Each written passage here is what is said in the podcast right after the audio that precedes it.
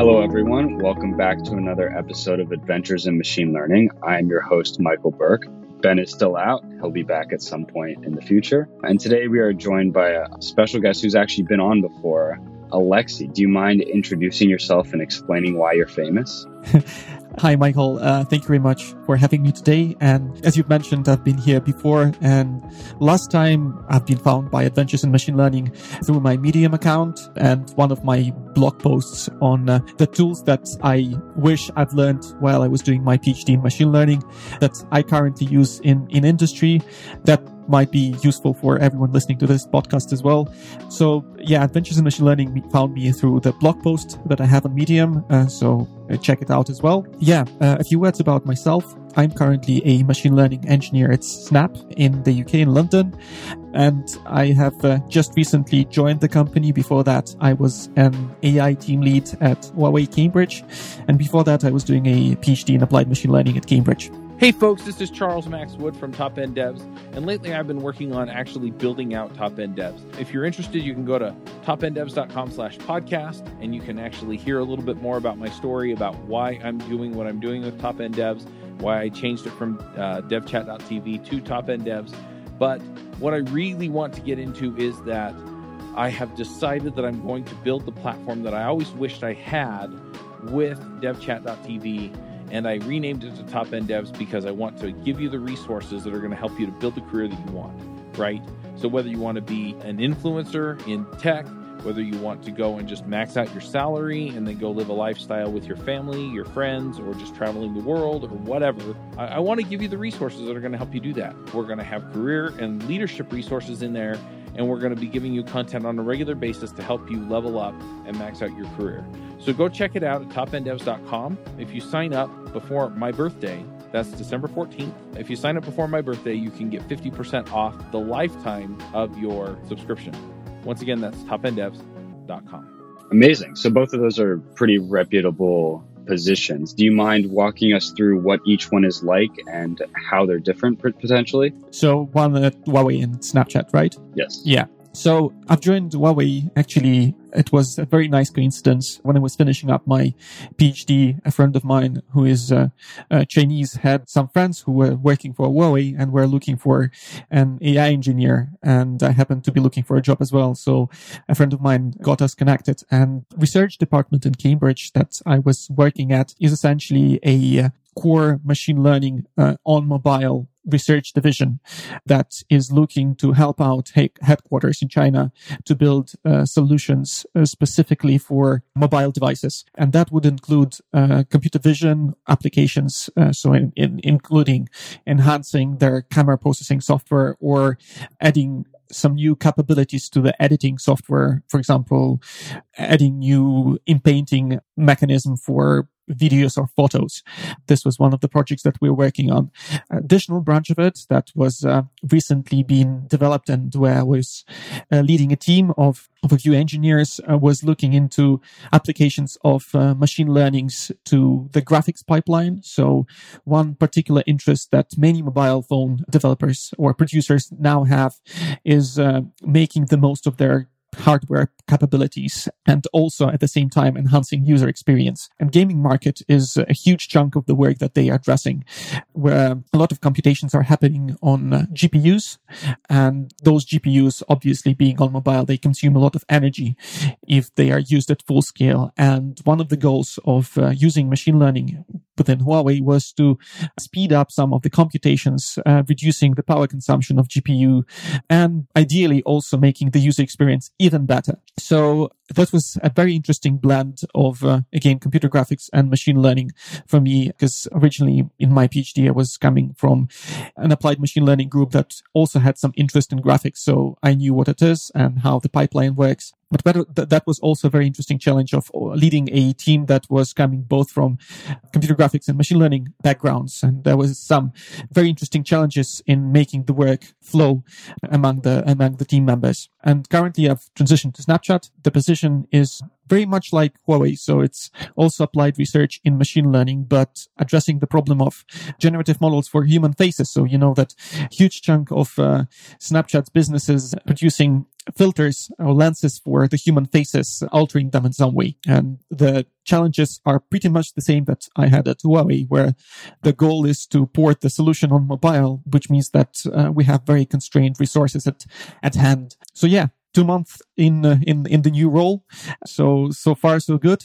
Good to hear. What percent of your time would you say do you spend reading academic papers or getting into the literature versus getting into the data versus being in boring meetings versus doing other things? That's a that's a very good question.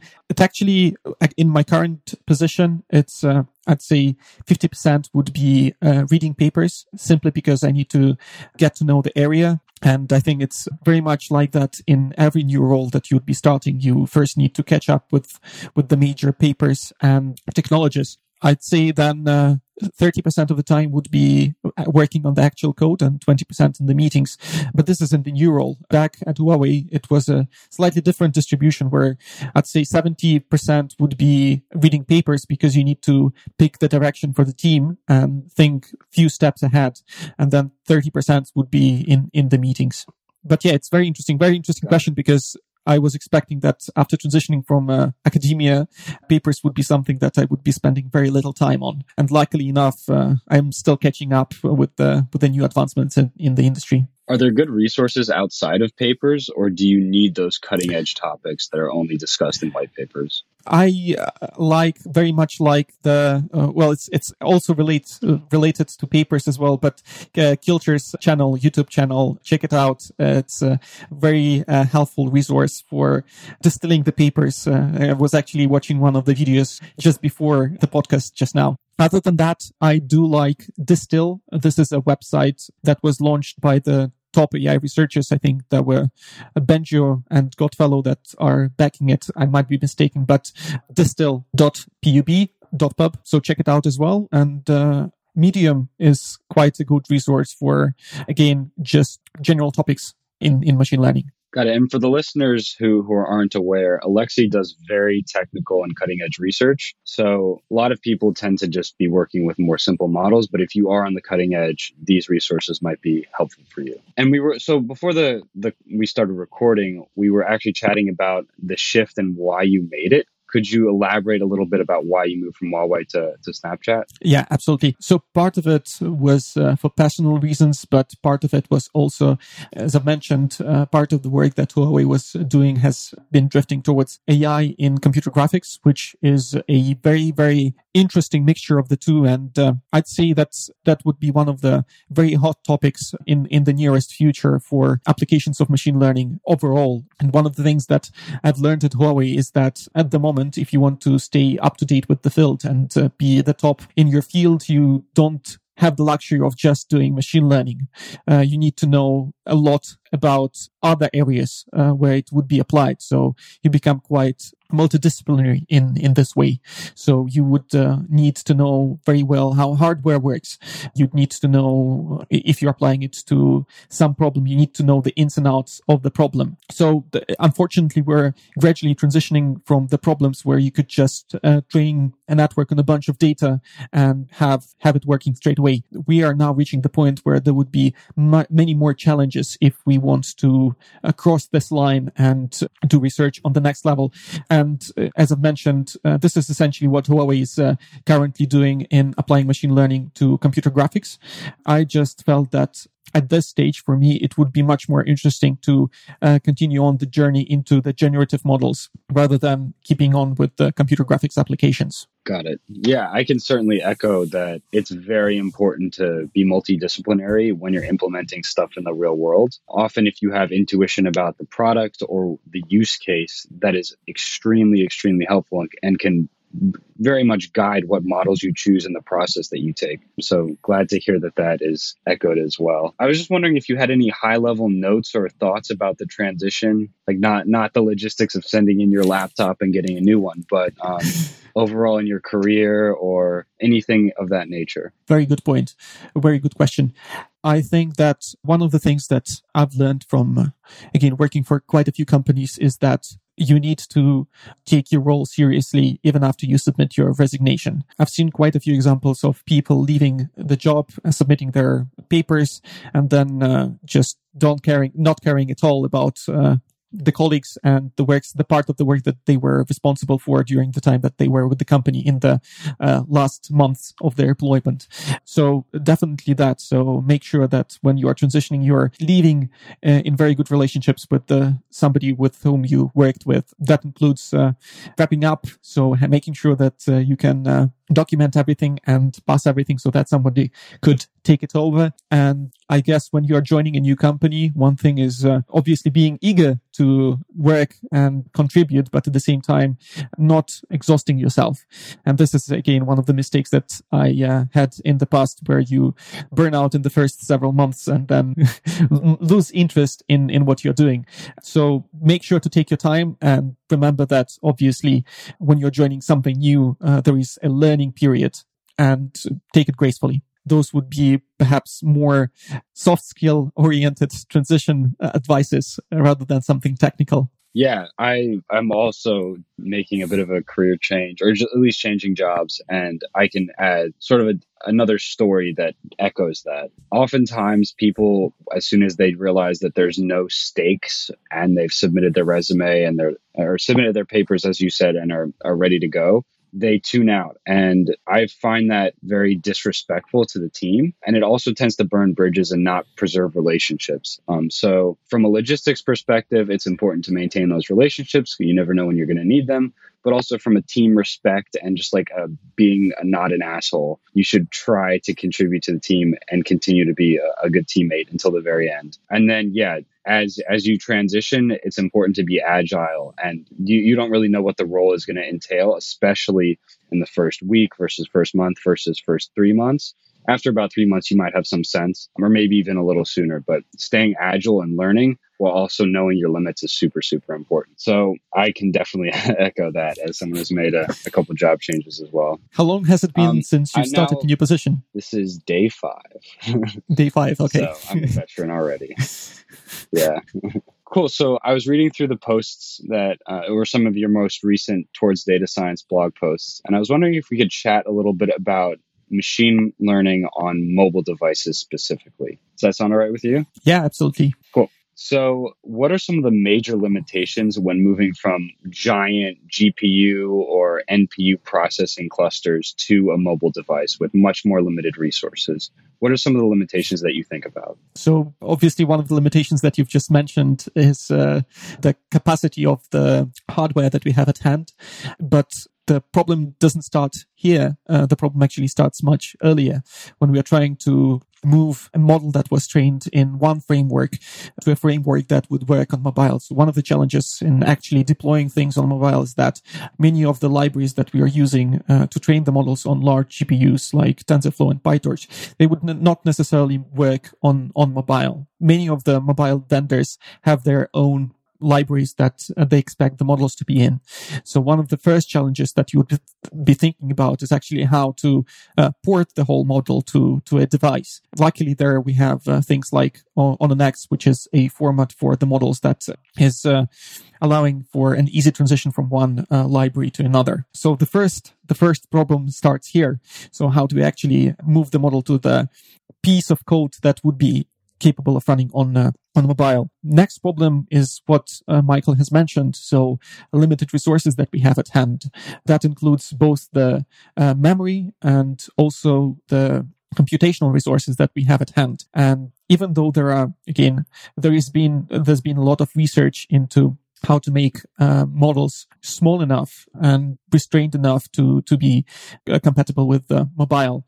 Unfortunately, not all of it is valid, as uh, I've learned through the uh, difficult errors, uh, very painful errors, when you spend hundreds of hours in pruning a model and then it I find out that uh, actually it uh, it didn't uh, reduce the memory consumption at all because I have uh, reduced the number of weights, but uh, instead of completely removing them, they were all zeroed. So I'm essentially using all the memory still on on um, on mobile. So uh, those newbie mistakes, yeah, I've I've been through all of them. But yeah, one of the particular challenges, as I've mentioned, is uh, resources. And when we're deploying a model on mobile, we need to think also about uh, things like the processor that we are uh, deploying the model to.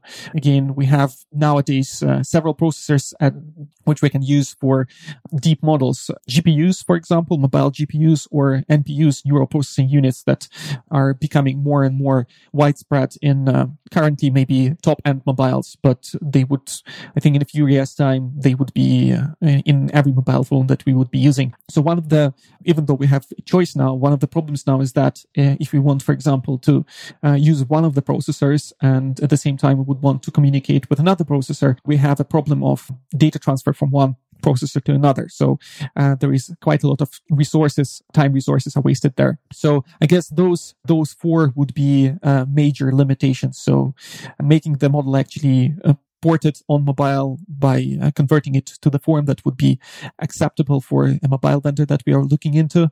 There is a pl- problem of uh, constrained memory, constrained compute power, and finally the communication bottleneck that uh, is often present when we're deploying models on mobile, where we have to communicate between different parts of the of the ecosystem. Do you think this is a problem that will become obsolete?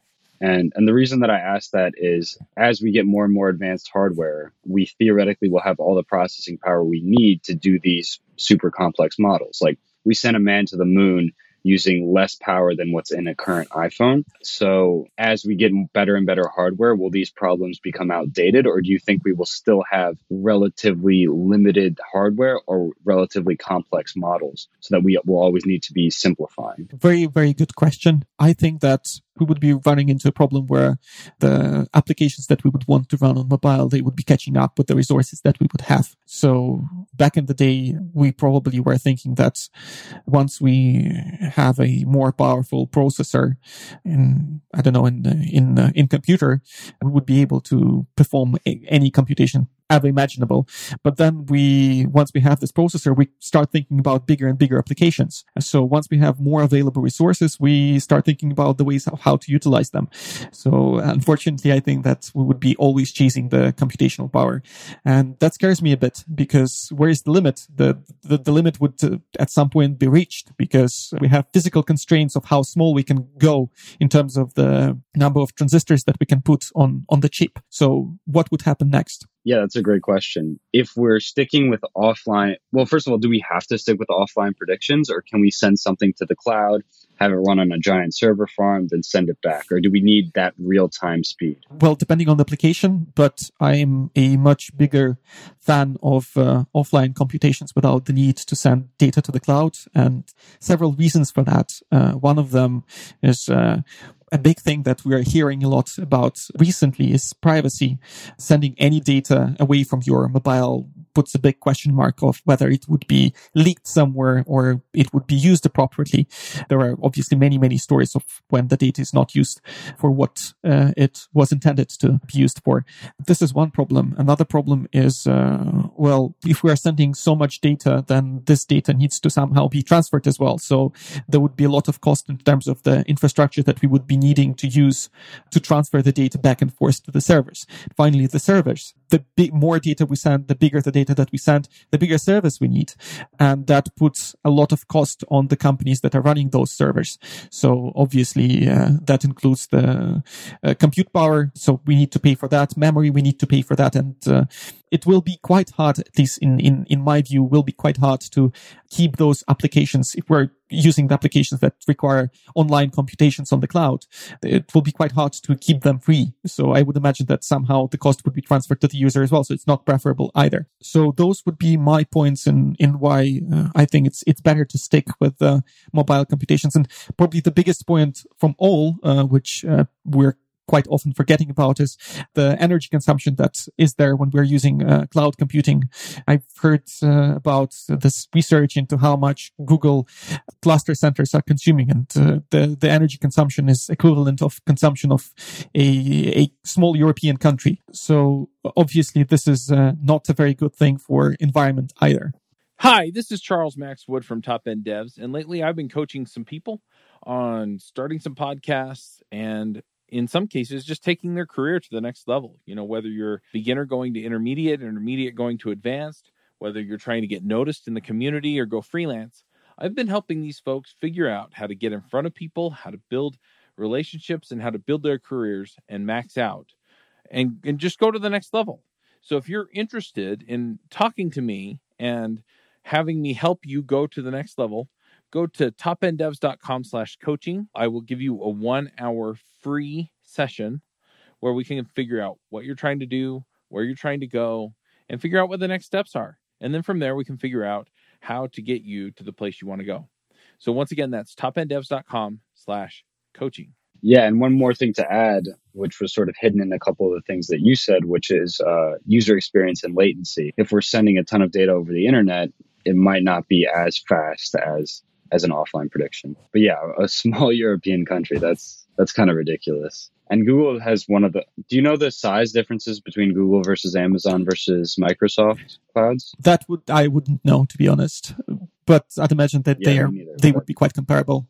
Yeah, that's ridiculous. Cool. So moving on to sort of how we solve these these uh, model complexity issues. You cited a couple a couple solutions in your post. One is reducing the number of model parameters, for example, using pruning. Another is reducing the model size size through quantization. So it's going from like a 64 bit to 32 to something smaller. Knowledge distillation and a few others. Um, which of them have you found to be successful in in your experience? There are quite uh, a few other options that we can use for uh, again making the model portable on mobile. And typically there is a pipeline when we are developing deep learning applications for constrained devices. And first thing that we would be looking into is uh, finding a good large model that would be performing the task well. And having that as a benchmark we would be then looking into how to reduce the model size. And that might not necessarily come from the distillation first. It would uh, be coming from maybe simplifying the architecture of the model. So removing some of the blocks, processing blocks that we have. Sometimes you read a paper and uh, look at the architecture of the network and think, well, was this actually that necessary? Maybe if we remove this uh, branch of the network, the, the solution would still work. And quite often it happens that yes, it does work. So that would be the first step, looking into how we can reduce the model capacity somehow with handcrafted logic based uh, decisions. Next step would be uh, perhaps model distillation. So looking into whether we can reduce the model size even further. But the question is what model architecture we would use for a smaller learner model. So just, just to give a, a brief overview of what's happening in model distillation is we have a large model that uh, makes really good predictions. And unfortunately, that model is not useful for us because it's too big and uh, we want to somehow reduce the model. And we introduce the smaller model, which is called a learner model.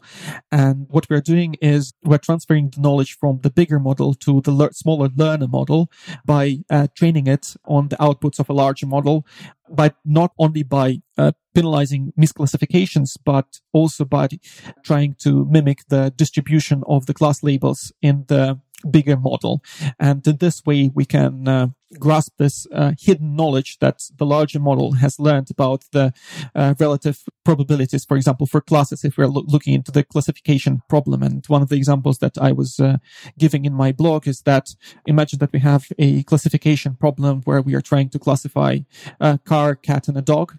And when there is a, an image of a cat coming and the large model classifies it uh, as a cat, we would also ask the question, what is the probability of that image being a dog or a car.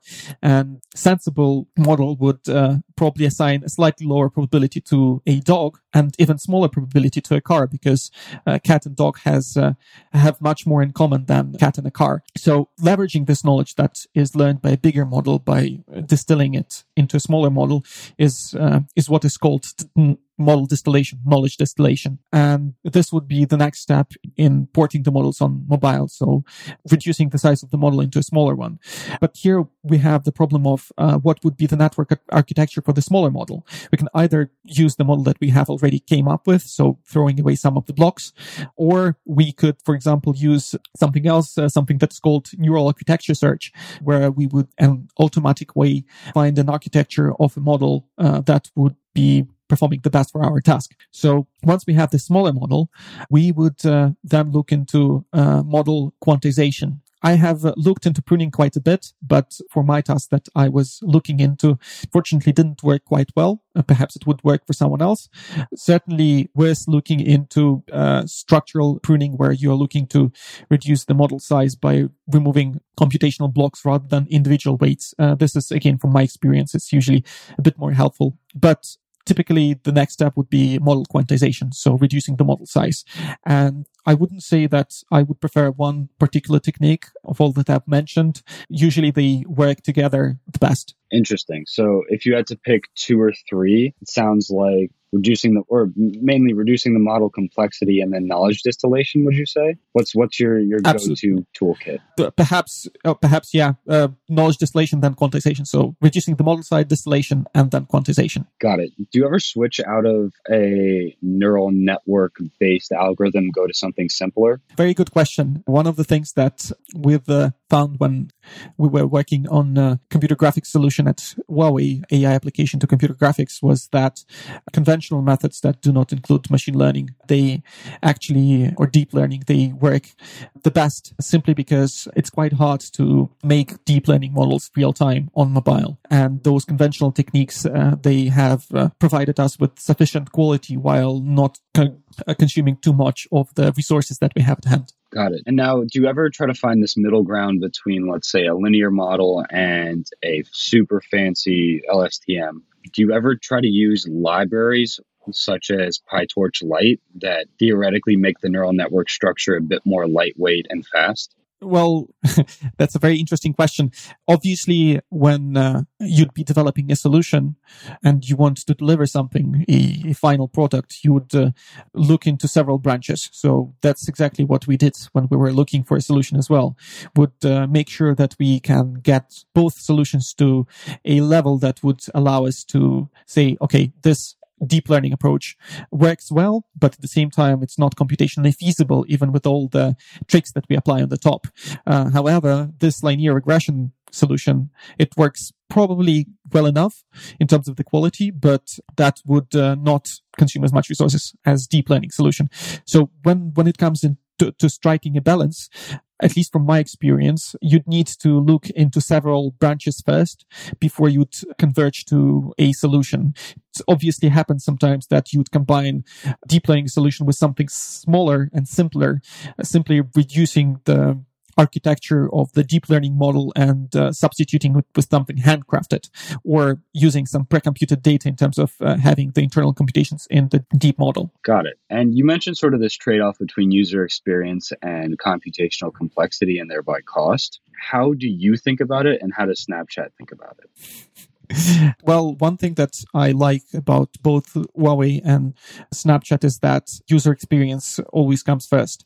So it's again, even though I haven't been in the role for too long at Snapchat, you can see how much goes under the hood, how much is put into actually looking for a solution that would, in the first place, deliver very good user experience results and only afterwards you'd be looking into reducing the model complexity. So when you see those masks, when you're using Snapchat, those uh, have passed through very, very difficult rounds of selection in terms of how well they look.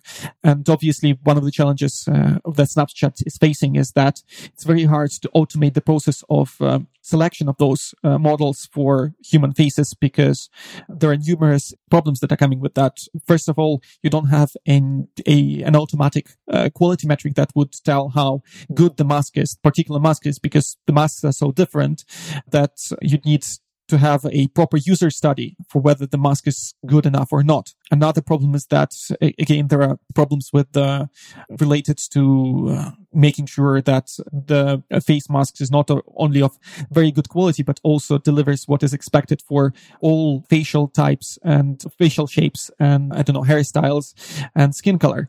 So those problems also exist. So there needs to be a very really high quality control there as well. So from my experience, yes, Snapchat is definitely looking a lot into making sure that uh, user experience is met. Whereas obviously computational resources that are used, uh, well, they're just constrained by the real time constraint. That's it. You just need to fit any of your solutions into that. And I think that I'm a very big fan of this approach. Yeah, and as a researcher, that that's a lot more fun. You're given a much more challenging problem instead of just saying, "Oh, make us the most money." It's give us the best product.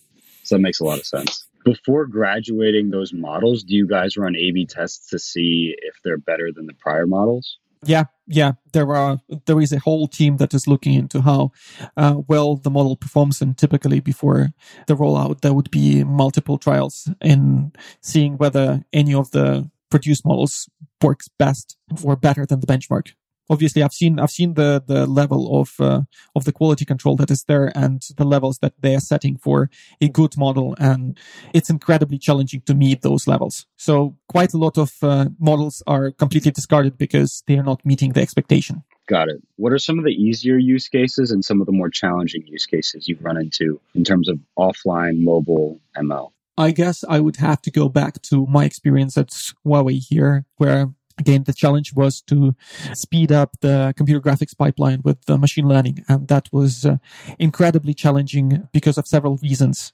First of all, the performance that you would be expecting from computer graphics pipeline. When we're talking about computer graphics pipeline, we're talking about uh, games typically. So uh, games in current mobile uh, devices, they are not 30 FPS. They're not even 60 FPS. They're 120 FPS. To meet those speeds, you need incredibly fast models. So to give you just uh, a an example of how much time I had for the model when we were de- developing a solution for speeding up the computations on mobile, the computer graphics pipeline. The model had to run in uh, less than uh, one hundredth of a millisecond. So it's uh, less than a hundredth of a second.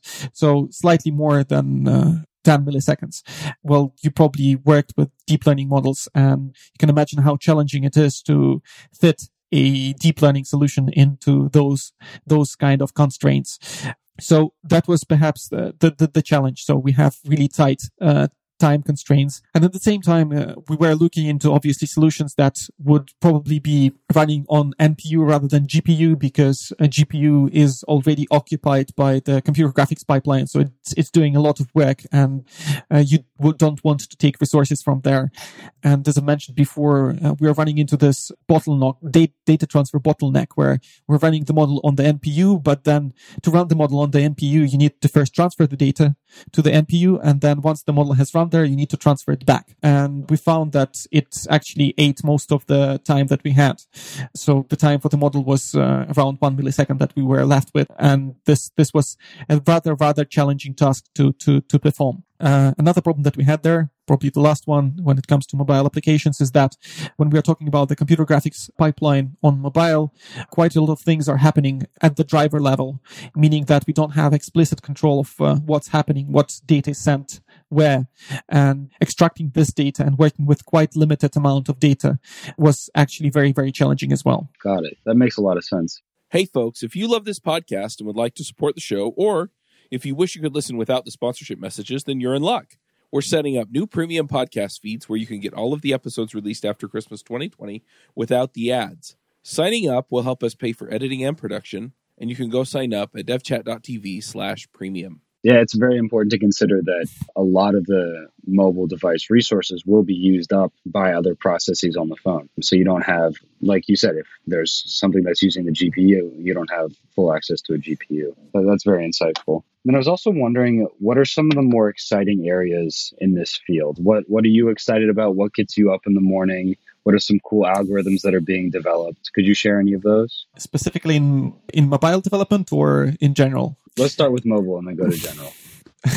so I guess, well, I think that they, uh, the, the, there is a very cool branch of research that I find quite amazing that is also now is starting to find its application on mobile is, uh, which is uh, neural uh, rendering. Again, this is something that uh, comes from back of my experience but uh, Huawei, where there was a lot of interest in deep learning models that could aid computer graphics, and neural net rendering is one of the applications that uh, we are starting to look into. And this does not only apply to computer graphics when we're talking about games. Uh, neural rendering is actually happening everywhere, in ma- no, not everywhere, but in many applications that we would be working with day to day in in the nearest future. Think about, for example, metaverse.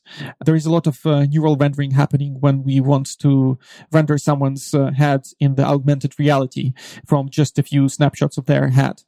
So this is probably one of the most exciting things that are, well, making me keep going from the morning in terms of the machine learning research and, and applications. Got it. And then as a more high level, sort of taking a step back and looking at machine learning as a field from, from the past maybe five years and onward, what has been exciting to you and what will be exciting? I guess one of the things that are particularly exciting are generative models. Again, the neural rendering is, is one of the branches of that, but generative models uh, in general. So recent advancements in uh, text to image, for example, DALL-E uh, model by OpenAI, where you can type a line of text and it would generate an image for you.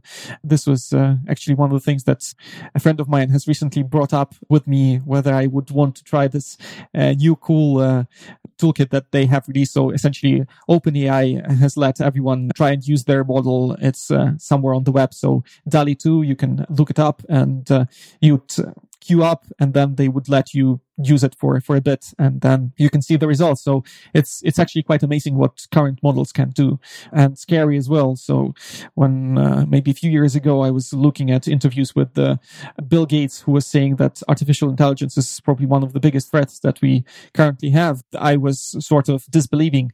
But now that i've seen the the scope of the applications and the quality of the results i'm actually starting to think that yeah perhaps there is something something in there that we should be beware of. So asking your, uh, answering your question, generative models is something that excites, uh, excites me a lot from, from the previous research and ongoing research. But another thing that is also quite interesting and uh, applies to generative models in particular is uh, explainable AI. And uh, this friend of mine who has actually recommended uh, looking into DALL-E is uh, finishing up his PhD in explainable AI. And uh, it was very fascinating to learn from him how, how little we can actually extract from those deeper models, uh, especially generative models, to understand how they work and how they come, come up with the solutions. And if we want to make those models more practical than we have now and move them to a more life critical or life important applications, we definitely need to know how they come up with the solutions. And here, uh, explainable AI comes at hand. Yeah, explainability is, is a really tough area because you, you tend to only see the outputs and working from outputs back to the causes is really like a challenging concept in life. Like why why is your friend such a nice person? Well, I don't know, maybe his parents were nice or maybe he like this or that. So working backwards from outputs to causes is is such a challenging concept in general. But yeah, that, thank thank you for those notes. Do you think that Terminator is on the horizon? Definitely. yeah, everybody go get cans of soup and water. We're we're all we're all done for. yeah, one thing that I think would be really interesting is pairing those generative models into like a metaverse slash internet space. Basically, we don't have any hardware capacities to support these learning types of types of models. But if we let them run free on the internet they have an unlimited playground where they actually can do a lot of damage. So i'm curious to see how that plays out. Well yeah, we've uh, already had we're, we're, sorry go ahead. Sorry we've already had this twitter bot a few years ago that turned into a rather nasty nasty well bot. Wanted to say person but uh, no. Turned out very very nasty. It is not yeah, yeah. I mean, it, it's definitely an exciting time, and Europe is actually way ahead of the U.S. in terms of ethics. Like the fact that you were talking about data privacy and sending it over the internet, that doesn't even like that doesn't even compute for me um, as as an American. And I think that the EU has done a lot, a lot better of a job to handle data security, and hopefully America follows suit. But we will see. Cool. So, is there any closing thoughts, or if people want to reach out, how can they get in touch? Definitely look into my uh, LinkedIn account. This is probably the easiest way of uh, reaching out to me. Follow me on Medium. I try to regularly write about uh, topics in machine learning, both technical and less technical. So, more on the soft skill side that I'm learning on the way. Um, so, yeah, LinkedIn and Medium are probably two resources that you could uh, use to reach out to me. Amazing. Well, thank you for bestowing so much knowledge about your career change, ML on mobile devices, and some other scintillating topics. Until next time, this has been Michael Berk and Alexei Mikhailuk, and thank you for tuning in. Thank you very much. Bandwidth for this segment is provided by CacheFly, the world's fastest CDN. Deliver your content fast with CacheFly. Visit C A C H E F L Y dot com to learn more.